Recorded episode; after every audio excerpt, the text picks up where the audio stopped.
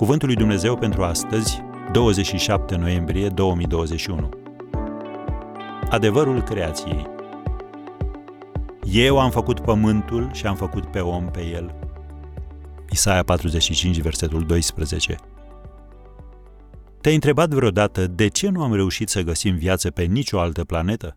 Și cu toate acestea, planeta noastră a fost menită să ne susțină și să împlinească cele mai fundamentale nevoi zilnice ale noastre. Te face să te miri, nu-i așa? Crezi că e doar o coincidență? Nu, și potrivit Bibliei, în care Dumnezeu spune: Eu am făcut pământul și eu am făcut pe om pe el. Știai că dacă pământul ar fi cu zece la sută mai mare sau cu zece la sută mai mic, viața așa cum o știm noi nu ar fi posibilă? Sau că ne aflăm exact la distanța ideală de soare ca să putem primi cantitatea corectă de căldură și de lumină?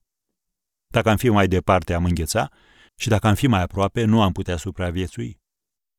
Gândește-te o clipă la înclinația uimitoare a axei Pământului. Niciuna din celelalte planete nu este înclinată la douăzeci și trei de grade ca planeta noastră.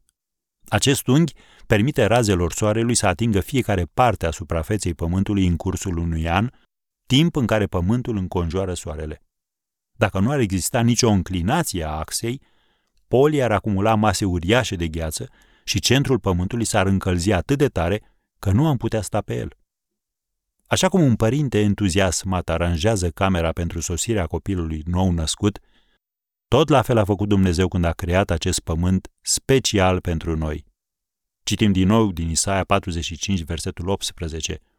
Căci așa vorbește Domnul Făcătorul cerurilor, singurul Dumnezeu care a întocmit pământul, l-a făcut și l-a întărit, l-a făcut nu ca să fie pustiu, ci l-a întocmit ca să fie locuit. Am încheiat citatul. Acesta este modul în care se îngrijește Dumnezeu de noi.